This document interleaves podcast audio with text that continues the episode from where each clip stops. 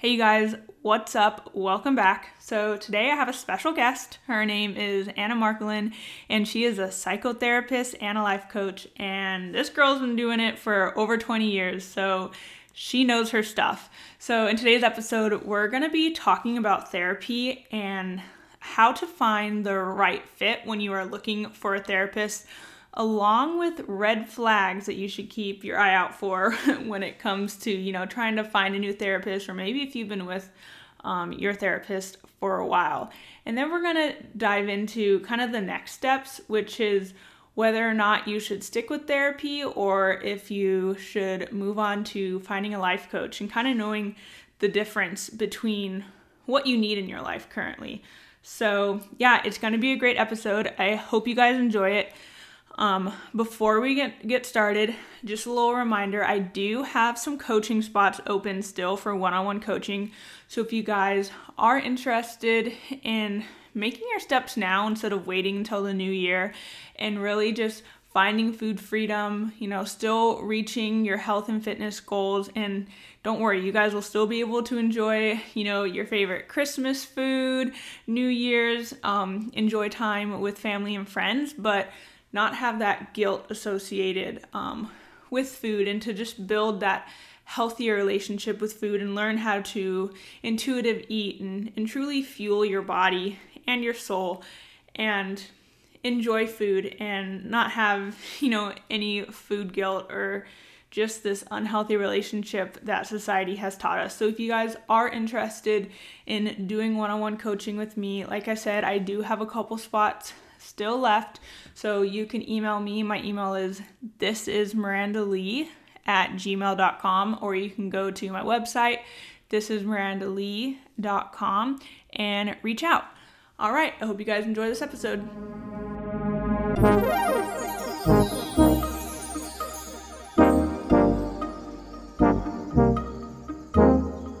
Hey, you guys, welcome to the Empowered Podcast hosted by your girl, Miranda Lee.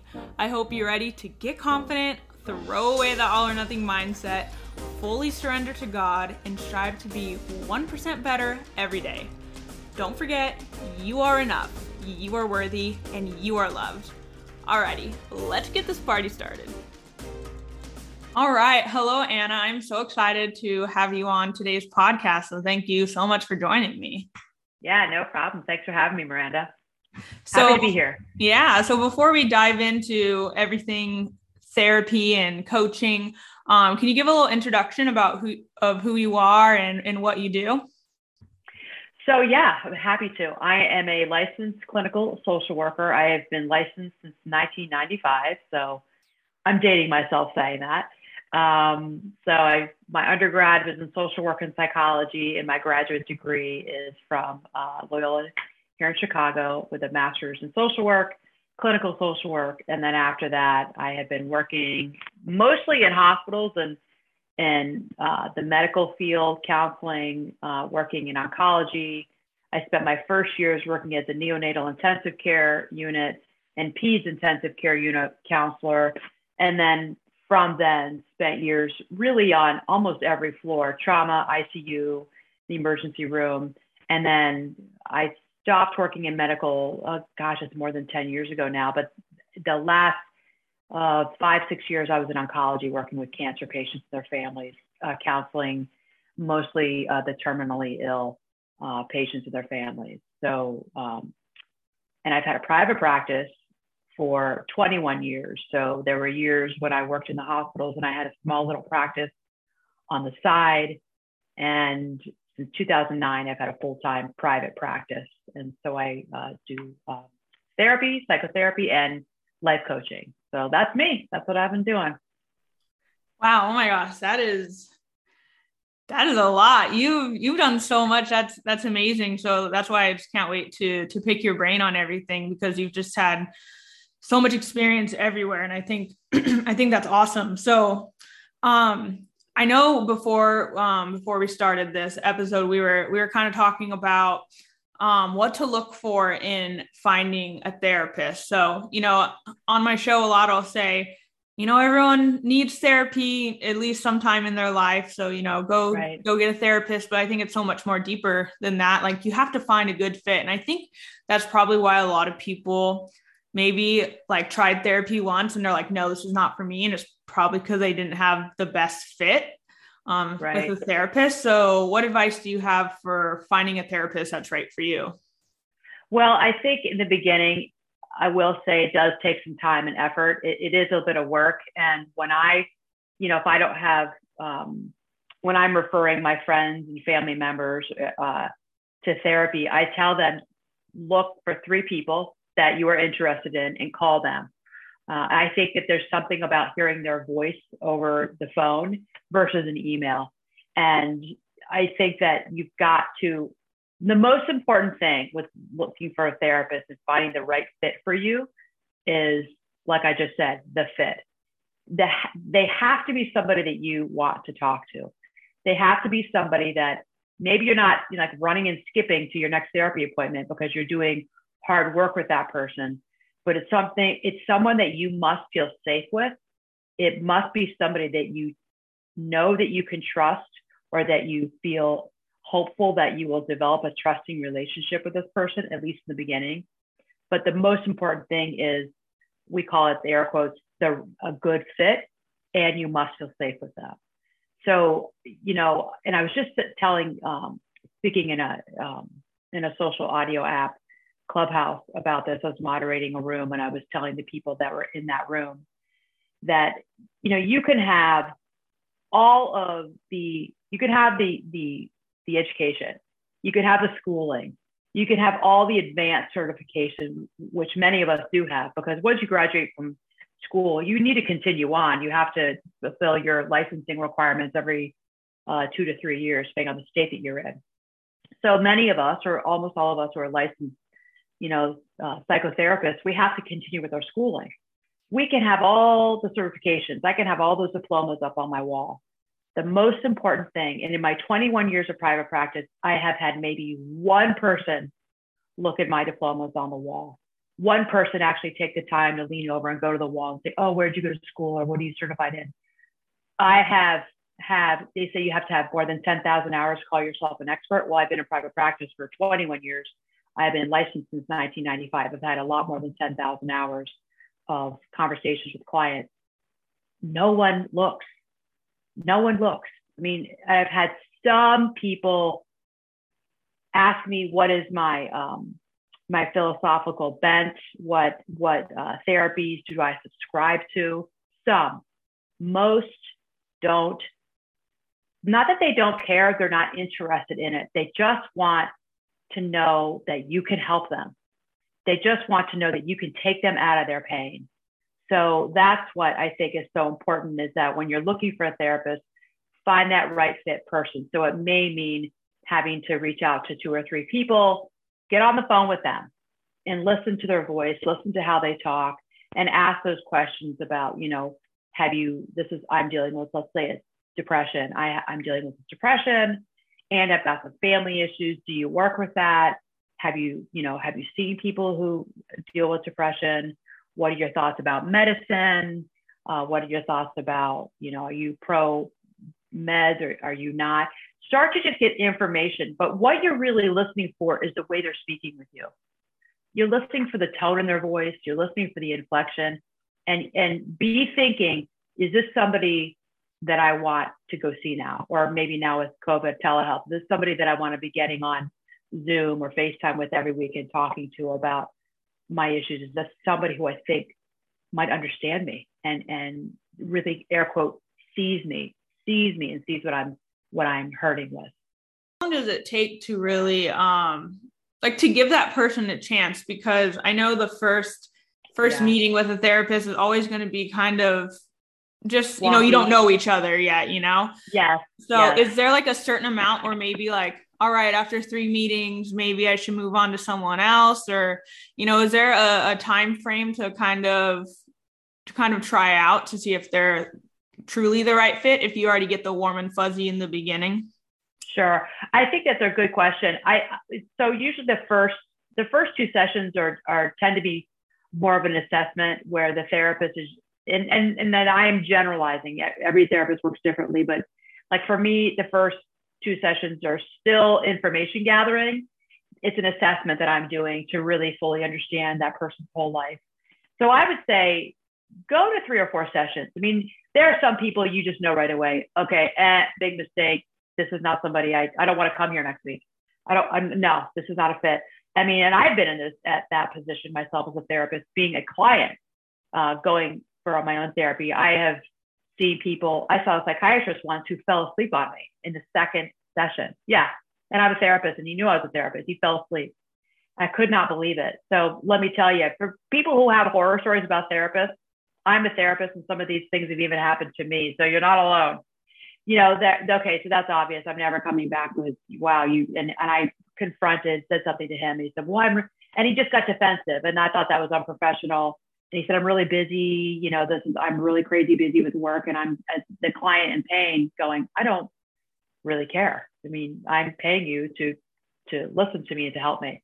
So that was something I knew in the second session. Uh, I think sometimes, I think really by the third or fourth, you're going to know.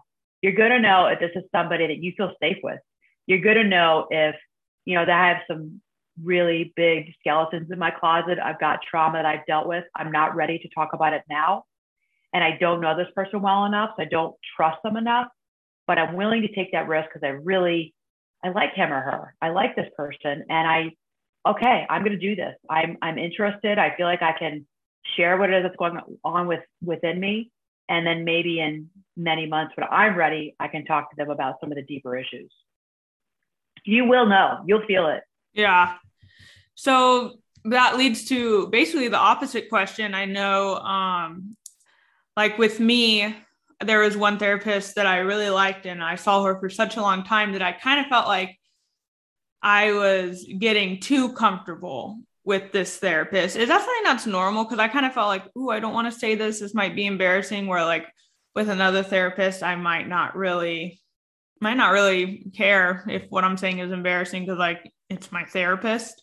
But is there like a point where maybe you've been with a therapist too long or you know does it differ from person to person? Because i can imagine you know being with a therapist for such a long time where you're basically kind of friends i guess. Like you know each other. They know you really well. Um so i guess what's your take on that? I, i'm curious miranda when you say uh you've been with them for too long what were your thoughts that made you think I maybe ought to move on? Like, can you share what was going on within you or what was happening in the sessions that you thought, eh, maybe I, maybe I need to, this is not, this is not really therapy. I need to move on. Yeah. Um, hmm. I think it was like really, there were certain things I didn't want to say because like I was like ashamed or worried what if they were going to judge me or not or like before it didn't really matter but now it's like i felt i felt like i had a relationship with this person yeah. where i had like a reputation i wanted to i wanted to keep i know that's one of my biggest downfalls is um i like keeping a good clean reputation um, with who I am as a person. Even like in the fitness world, I like being known as a person who works out all the time. And that's something I've been working on. But I know um, with like with my therapist, it got to the point where I'm like, ooh, I don't know if I want to tell you this because I don't want you to think negatively of me. But okay. I feel like there could have been okay. a lot of factors. It could have been just me and sure. you know my flaws. Sure. Yeah, I mean, with that, I would say your therapist ought to be the person where you completely are vulnerable and exposed. But and and I use the word exposure because sometimes we feel exposed when we're not in safe environments, and it's very embarrassing. And some, dare I say, for many of us, we can feel ashamed or shameful when we feel we're exposed. The therapeutic environment, those four walls, if you're seeing somebody in their office or the, the safe space between you and that person via video now, you've you've got to feel that you can go there and share whatever it is. And I say that all the time to clients. If you don't feel that you can come and you can tell me everything, all of your skeletons, okay, this is within time and we have this trusting, safe relationship with each other. But if you are worried about what I'm going to think about you, then we got to talk about that. And because I would never want a client to think that I'm judging them. I would never want that. I would I want that this is the one place where they need to feel and know that they are not judged. That I have no interest in judging my clients. I've got no skin in the game. I have no interest. My interest is getting them to their best selves in their life, what's best for them. It's not about me. You know, I had I had a uh, friend years ago tell me she was seeing this therapist. She was seeing her uh, twice a week, I think, at one point, and and I knew that she was in therapy, and, and she liked this therapist. But then about a year or so later, I said, "Oh, you still seeing so and so?" Or she was talking about her therapist or something, and, and I didn't know who she was. I just knew her, and she said, "Yeah." She goes, "I don't know." She goes, "I don't know I want to. I don't know about it anymore." And and she said, "I just feel like," and I said, "You know, why, why is that?" She said, "Well, I just feel like she's a highly paid friend." She goes, Is that what this is supposed to be? This is her first foray or experience into therapy. And she said, Now I feel like she's a highly paid friend. And, and, uh, and I, and she goes, I don't know. She goes, I feel like half a session she talks about her life now, and half a session's my life, and half a session's her life. And I said to her, That's beyond inappropriate. It's inappropriate. The therapist really should not be talking about their life at all, really. I mean, I will in the beginning. Some of my clients, not all, depends on the boundaries. Some of my clients, oh, they know I'm married. They see, like, you can see my office, my home office. They know that I have kids. I don't really talk about my personal life. That's not what they're coming to therapy for, to listen to me talk about my life at all. Now, we, we, we, we use the term in service of the client. That's a term that we use in, in the psychotherapy field if I feel that there's something in my life that I've experienced that aligns with something my client is going through, maybe a very difficult loss, they're really grieving something, and they feel completely alone, I will share with them, okay, I have been through that too. Let me tell you, you're not alone. That is in service of the client. And the, because the client goes, oh, you too? I'm not alone. Okay, that's the only time really that we should be talking about our, our own lives with our clients is to to bridge that feeling of isolation and loneliness that they that's going on for them. Um, so any so anytime that we're talking about our personal lives, the therapist is talking about, about their personal life a lot, major red flag. Anytime that a client is thinking that they can't share everything that's going on with them, major red flag.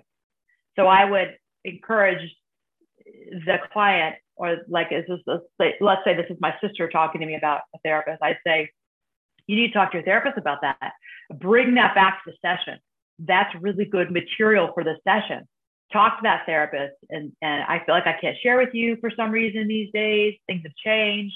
And maybe you and you could have a discussion and maybe you could come to a conclusion and you stay in, in the therapeutic work with that with that therapist if uh, let's say my sister says to me, "No way, I'm not, I'm not going to bring that up. That's just weird. I'm, I'm uncomfortable. I just, I don't know." Then, let's say in this case, my sister or the client has every right to say, "This is no longer a fit for me. It's not working. I'm going to move on." The one thing I would recommend is, if you can, talk to your your therapist about it, and and I would recommend maybe not just canceling the appointment and ghosting them Although if you do do that, that's okay too. I mean, I wouldn't recommend it, but it's okay if you do it. You know, as therapists, we're we're big people and we are it's we're taught and we we know how to deal with that. So I mean, don't worry about the therapist. They're not gonna get their feelings hurt. I mean, that's part of what we do professionally. I would just recommend when it comes to conflict resolution, it's a really great way to learn how to talk with someone who better than your therapist. Uh, if your therapist can do it, and most of us can do this, about this is not working for me and I think I'm going to move on or I think I'm going to take a break. Uh, that's that's a great that's a great tool for you to learn how to confront an issue as as a client. I know I've done it. It's been hard to do, but it's just it's made me better off for it. Yeah, yeah, and I like those. I like that you you brought up um, the a couple red flags um, to really just be aware when it comes to the therapist. Are there any more like red flags that we should keep an eye out for? You know, maybe uh, your, when your therapist falls asleep during a session, that's a red flag. You're, you're, yeah, like me. Your therapist falls asleep on you, big red flag. I'd say get up and go. And that one, I think that you can uh, just leave. you don't need to get you don't need to give a reason as to why you're leaving. Uh, your therapist falls asleep. Your therapist uh, breaks confidentiality, and I think that um, sometimes as therapists, like sometimes I will give an example of something with another client, but there's no names and there's no ages. You don't even know the, the gender of the person. Um, I will use that to help the person, like to know that they're not alone or this this is person went through that. You watch confidentiality. If you ever, and most of us would would never do this, but I have heard of it happening.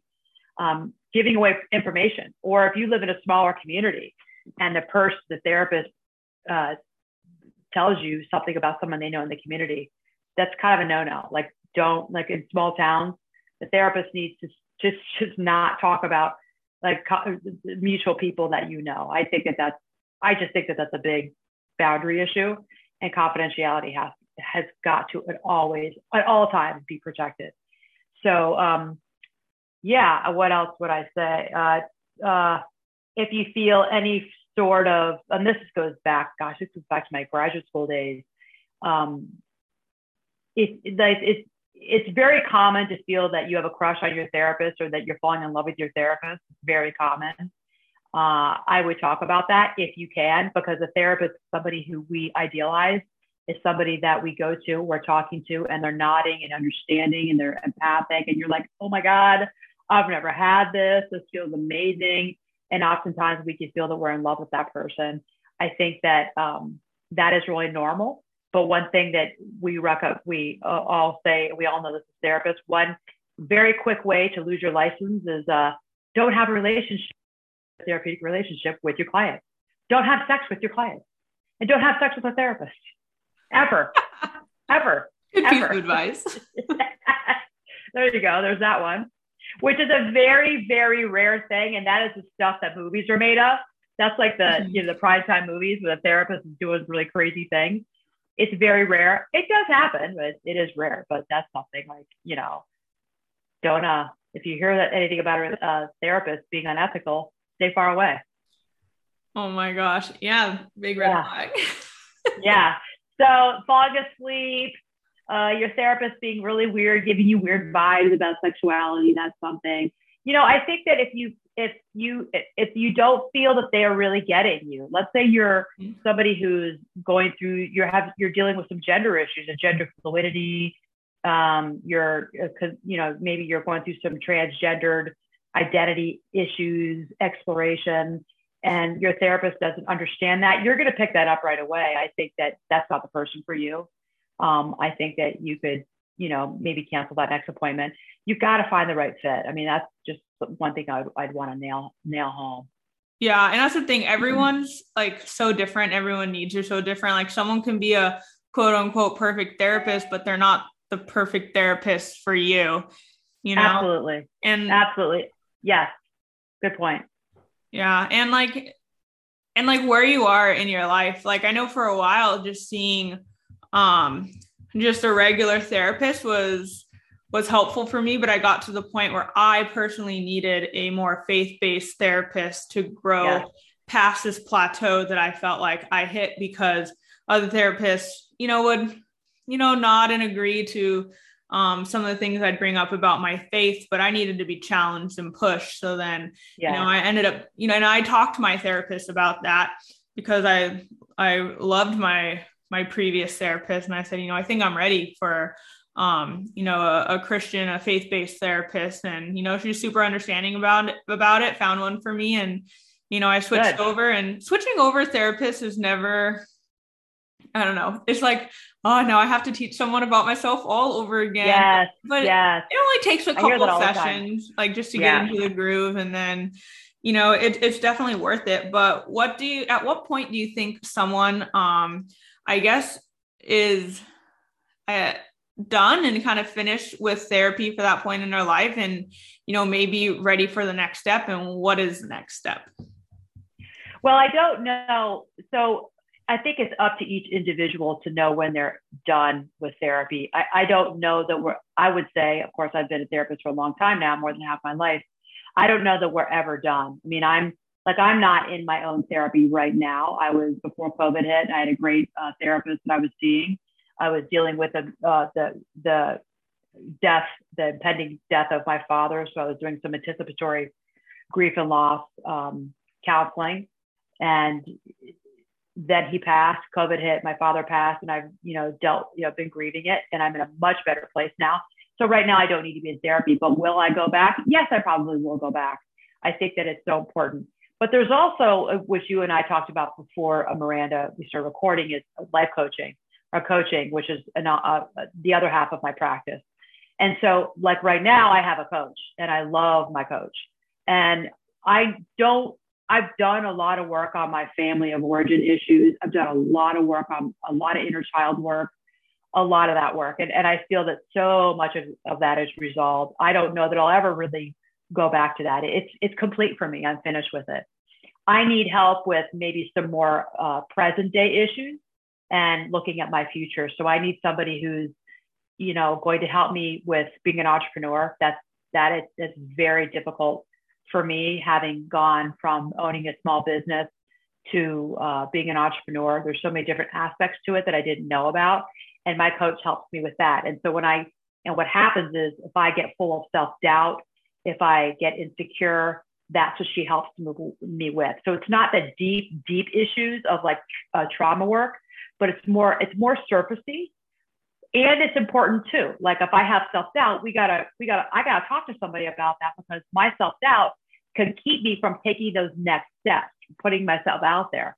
And so that's what my my coach helps me with which is really for me right now just as important as the work that i did with my former therapist so uh, that for many people is the next step so many probably almost all of the people that I'm coaching, they've been in therapy and they've done, they've said to me, I don't need to do, I don't need to work on stuff from my childhood. I did that years ago as a therapist. I need help with issues that are going on with work right now with my boss and with my employees. So, um, and I've got a little bit of some stuff with my husband. Not to say that we don't do a little bit of going back and looking at the past, but we don't stay there. And that's therapy. Therapy, we stay there. Coaching, we look at it and we will have conversations around it, but we don't stay there. It's very present day focused. And then I'm giving you action steps. And people love that. They love accountability. Okay, this is what you're doing this week. So we talk next week or we talk in two weeks, this is what you will have done. And they love that. So that is, I think for many people, the next step after psychotherapy is getting a, a coach for yourself. I think it's a game changer. I got to be honest with you. I love it. See, I really like that you said that um, getting a coach, you're focusing on the present day. And yeah, I think that's something people need to ask themselves um, maybe when they're trying to determine, like, do I need a therapist or do I need a coach? That, you know, therapy is more working on your past and coaching is more focusing on your present and, like you said, the next steps into your future. So I really like that. Do you have any other um, I guess, indicators of whether you should um, maybe steer toward therapy or steer toward coaching. Because I know, especially with like me, you know, being um, like a health coach, there is that fine line of, okay, like I'm not you're a therapist like if you have if you're eating if you have like a serious eating disorder you definitely need to see like a therapist or a professional um to conquer that before come seeing me as a coach where i can help you heal your relationship with food and learn um, more about you know fitness and nutrition. But if there's this deeply rooted issue like a long-term eating disorder um, you know or something in your past that's really formed this really unhealthy relationship with food like you definitely need to see a therapist absolutely and what i didn't say before when i talked about my background and the work that I've done, and, and I know that you know this, is that I work, I'm an eating disorder specialist. So as a psychotherapist, that's a specialty of mine. I've been doing that since 98. I worked in a partial hospitalization program and a part, my private psychotherapy practice. I've always had clients who suffer from all the different types of eating disorders.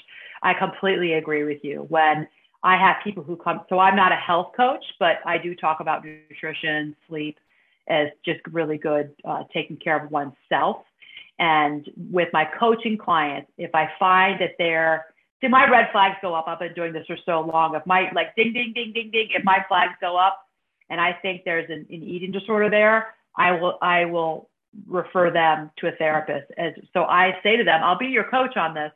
Psychotherapy um, is what I do as well, and you know that. And I'm an eating disorder specialist. You came to me for coaching, and we'll, we'll talk a little bit about nutrition, not a lot, but I'm not going to talk to you about your eating disorder since I started as your coach. You've got to get to a therapist. So that's the that's the, the really uh, important differentiation and delineation is that as a coach, I'm not treating you as a psychotherapist where I'm give there's a diagnosis. Um, if there is an eating disorder, you're absolutely right, Miranda. They need to see a therapist for that. And I think that eating disorders in particular, I was gonna I forgot to mention this earlier. If you are dealing with an eating disorder, you must see an eating disorder specialist therapist. Do not see someone who doesn't know eating disorders because it is so highly specialized and we're trained differently. And you, you just cannot see somebody who is a generalist or somebody who, you know, knows cognitive behavioral therapy or knows different types of therapies and has had maybe one client with an eating disorder. No, no, no, no. You need somebody who treats eating disorders. It's so highly specialized. So I, I need to underscore that. I think it's that important to say that. Um, so uh, back to your original question about uh, the what I, I, I got off on my eating disorder uh, uh, tangent a little bit there. So let's go back to the, the original question. No, uh, first of all, thank you for for saying that because that's really true. If if you are struggling with an eating disorder, you you need to find a specialist. And you know, a lot of a lot of ther- therapists, you know, they have their specialties, so it's not going to be you know that difficult to really find one right. who who specializes in that. Um, but yeah, my my original question is, I I guess kind of knowing what point are you in where you would need a therapist versus you're ready for coaching. Yeah. Yeah. Okay. So let's go back to that. So I therapy, you're going to talk about the past and you're going to spend time there. So maybe you've got something that you've got to work on. Maybe you've got issues with your mom and dad. Let's say maybe you're 25, you're 30 years old. Maybe you're in a relationship. Maybe you've got some attachment issues with your boyfriend or your girlfriend or your partner, and it's triggering you. You're getting there's a lot of triggers. There's things that are coming up for you, and you at some level realize this is about my past. Like this is like my mom and dad, my relationship with my mother. This is like their marriage. Like I'm I'm acting this out. I, I'm expecting him or her to behave the way my mom or dad behaved. That's therapy. You see the therapist for that because you need to really go back and unpack what happened in the past and the, the behavior patterns, the, the the psychology, the ways of thinking within which you were raised. And that's something that you got to just kind of take apart. That's therapy.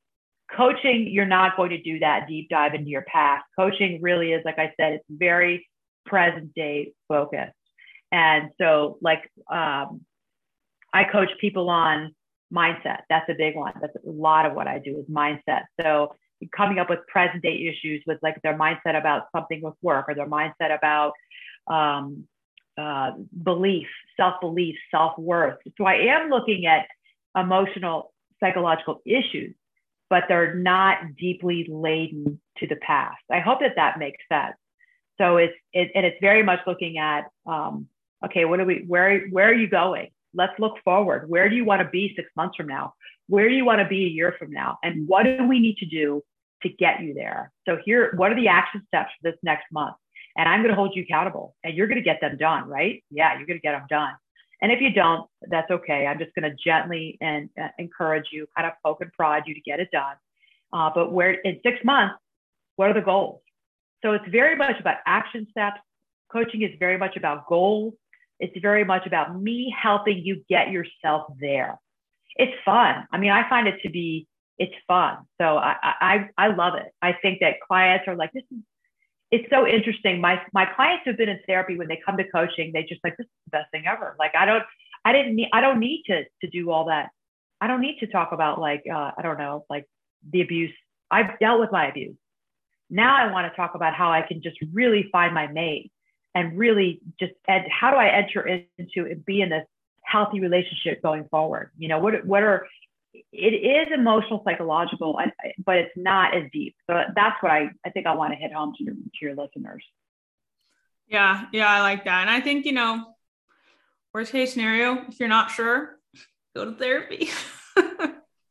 yeah, right, right, right. And a good coach will tell you, a good coach will tell you, an ethical coach will tell you, this is not coaching. And I've done that. This is not coaching. Mm-hmm. You need therapy. if That this is I because as a as a psychotherapist and a coach, I know them both very well. And I know when, okay, this is a therapy. And what I've started with my coaches and client and um, I'm sorry, when I start with my my clients in coaching, I will I won't then become their therapist because it's a conflict of interest. It's a little bit of a boundary. Your your boundaries yeah. get muddled. So I don't do that. But I'll say to them, if you want to continue to work with me as your coach, that's fine. You've got to see somebody for these issues because I can't treat this. You've got to go see a therapist. So, you know, a, a really, I think a good ethical coach will send you along to a therapist. And oftentimes we're doing that simultaneously. Oftentimes my coaching clients are in therapy and they'll mention what's going on in their therapy, you know, a, as it relates to the coaching. But um, I can rest assured knowing that, okay, you're dealing with that, you're taking care of that, good. Now let's move on into the present day self. Yeah. Yeah. Yeah. And I like that you said that like, you can still, you can be in both simultaneously. You can, you know you can be in therapy and be in coaching because you know one you're working on your past and the other one you're working on your present and your future um yep. and they can just they can just be so so helpful together as well and i think as long as as us as a client like we're aware um that they are separate so yeah yeah yeah i think that you know and i think that i have a bias i think that psychotherapists make the best coaches because we have a code of ethics i do i really do I, mm-hmm. because the coaching industry is unregulated still. So, I mean, you could go to a three day weekend coaching certification course and hey, you're now a career coach, a life coach, an executive coach. But I think that we do make, and, and now, you know, I think we do make some of the best coaches because I have all the psychological background. And so I know when, I know when to, to stay in my lane and I know like, that's not my lane. I'm not going there with you. That's, I don't, I don't treat that. I don't do that. Um, and I think that, you know, I'm, and that's not what coaching is for. I'm not to, you know, and I think sometimes, and, and, and there's some really, fan, lot of really fantastic coaches, but that's your job as, as a consumer to know, you know, uh, when that person is staying in their lane. If you've got somebody who is, let's say, um, let's say they're a mindset coach, but they're talking to you about like trauma, that to me is a red flag. They're not trained in trauma work. They really they could they could be uh, there's a lot of, like they could they're trauma informed trauma informed is different between is different from being trained in doing trauma therapy emdr somatic um, uh, somatic therapy to treat trauma that's different from being a trauma informed person so i just really you know, would recommend to your listeners do your homework do you ask those ask those questions you know, ask the questions of, you know, what is your, you know, how many clients have you seen? What is your background with this? Um, I do have some trauma. You know, I don't think you can work on my trauma, but what do you think about, you know, you say you're, you're, I don't know, like you're, I see a lot of people saying they're a trauma informed coach. What exactly does that mean?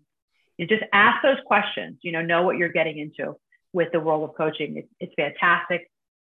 Yet at the same time, it's unregulated. I think it will get regulated over the next decade. But right now, it's an unregulated industry, so you really have to do your homework when it's when it comes to looking for a good coach. Yeah, that's so true. And like, no one else is going to do the homework for you, and no one else knows the best fit for you as well. And I think um, we just need to learn how to advocate for ourselves a little more and, and ask the questions. I know a lot of people get kind of, you know, nervous when it comes to asking these hard questions, but at the end of the day, like you're paying this person, you want to make sure you're paying the right person. Totally, totally. And you know, it's interesting. I, I was thinking about this mom who is because she's a colleague now of mine, and we became very we friends, like friends, but we're also colleagues. This was probably 15, gosh, a long time ago, 15 years ago. Her daughter was recommended to me for therapy. I think she was like eighth or ninth grade. I don't see kids that young anymore. That time I did. And she did not want to be there. I think there was some drama going on at the junior high, all this like mean girl stuff was going on, these cliques and mean girl issues. And um, so the mom said, I, I, my daughter is one of the mean girls, which I give the mom credit for seeing that and being on top of that. Yeah, she's like, you need to go to therapy. So she brought her daughter to me, and the daughter did not want to be there. It was actually just like rolling her eyes at me and sitting back with her arms crossed, you know, over her chest, like I'm not talking. And I met with her, I think, twice. And then I finally pulled the mom in at the end of the second session. I said, This is not going to work. She doesn't want to be here. It's just, it's not a, it's not a fit. And, and I, I got to be honest with you. I mean, I was like, I've been doing it long enough at that point, and as therapists in the beginning, sometimes we try too hard, and we are our supervisors and the people that we consult with, you know, say to us, "Don't work harder than your client. Never work harder than your client. Your client is there. Your client needs to do the work, not you." And this is so. This must have been more like towards 20 years ago, because I was working very hard to try to get her to talk to me, and she was just not having it. Then I finally said to the mom, "You know, this is not going to work." It's so interesting. The mom reached out to me about six months later and said, you know, you weren't the best fit for her. And she said to her, she ended up going to my colleague, who's a friend of mine, another colleague therapist, and was with her for years. Wow. So it just, we were not a fit. We were not a fit, but she ended up being with this other therapist for years. And I know that because the mom told me. But the mom stayed in connection with me. And the mom has referred so many people to me over the past 15, 20 years. Isn't wow. that interesting? That is. So good on, good on that, mom. But the, I, I say this because not everybody, like you said this earlier, I'm not a fit for everyone. Not everyone's a fit for me. And that teenager at that point, we just weren't a fit with each other. But my my colleague was. But the mom and I, the mom was like, but I still like Anna, and my daughter yeah. doesn't work with her. And so I can't tell you the people she sent to me. So, you know, it's so important to, to really to find that fit um, with a therapist and or a coach. Yeah, and yeah, and it's not something to you know to take personal either. Right. It's just a fit. It doesn't reflect on you know the coach or the therapist as a person. You know, it, it really it's it's just about you know the fit of of two people and how compatible they are together. Like we've all had you know boyfriends or whatever. It's like they were a great person, but they just weren't a fit for us. So. Absolutely. Totally. Yeah. I mean, I had, uh, I'll be, I'll tell you, I had someone um, about a month ago who reached out to me who I realized that she talked about having an eating disorder. And then this was on the phone. And then upon talking with her further, I realized she had a full on eating disorder, full on. And I said, Do you want to get, and she said, Well, I'm calling you because my, my parents want me to call you. And I said, okay, and let let let me understand this a little bit better. And I said, I said, do you want to work on it? And she said, I don't really want to work on it. And I said, well, I'm probably not the best person for you then, because if you're gonna spend your time with me and your money, you gotta want to work on it. And I said, it's let's not waste our both your time and my time. And she was like, oh, really? I think she thought that I would just take her on anyway. And I thought, no, I mean, you're over 18, you get to make these decisions. And I said, by all means, call me when you're ready. I'd be happy to work with you, but you got to want to do this. And she's like, okay. But in a way, it was interesting because I think it empowered her that, oh, this person is telling me that I get to choose if I want to work on this or not right now. You know, so I think yeah. that that's, you look for that in, in, a therapist for any of you listening, look for that, you know? Mm-hmm.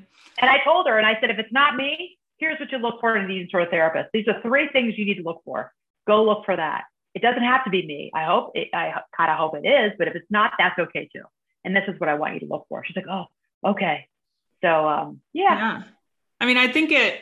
Um, you can look at that the other way around too. That you know, clients need to realize that like we might be coaches or in your case a therapist, but we're not magical. You know, you right. can't you can't go to us if you're not willing to put in the work.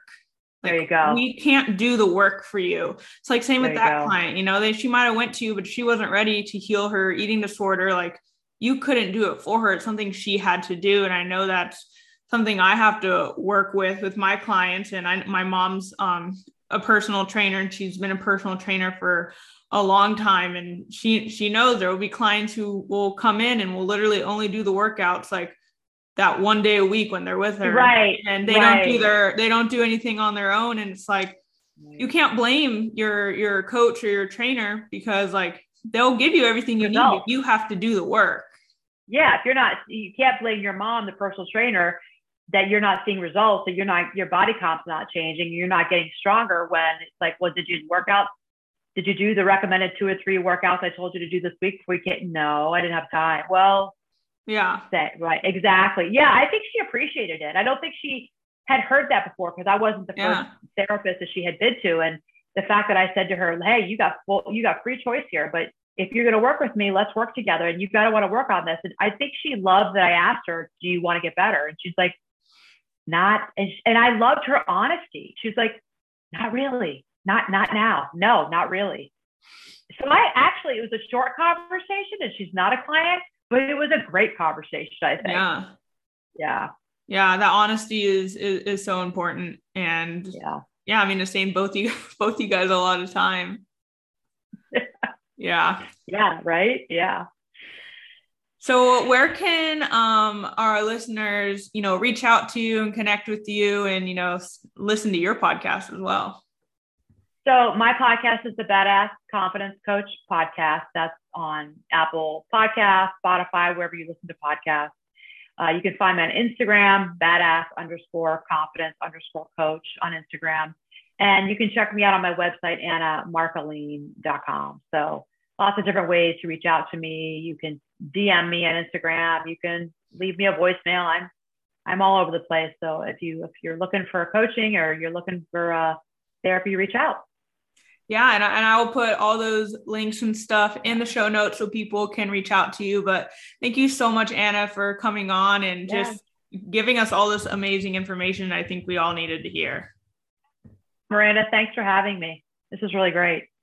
All right, so that is it for today. I hope you guys enjoyed this episode. And remember, if you guys need therapy, do not be ashamed or embarrassed to reach out. We are normalizing therapy here. Like, hello, I go to therapy, Anna's gone to therapy, like we're all going to therapy. It's just we need someone to be in our corner and if it's our therapist, then heck yeah, let's do it. And just remember, you know, as women and, you know, children of God, turning to therapy is not is not a negative thing.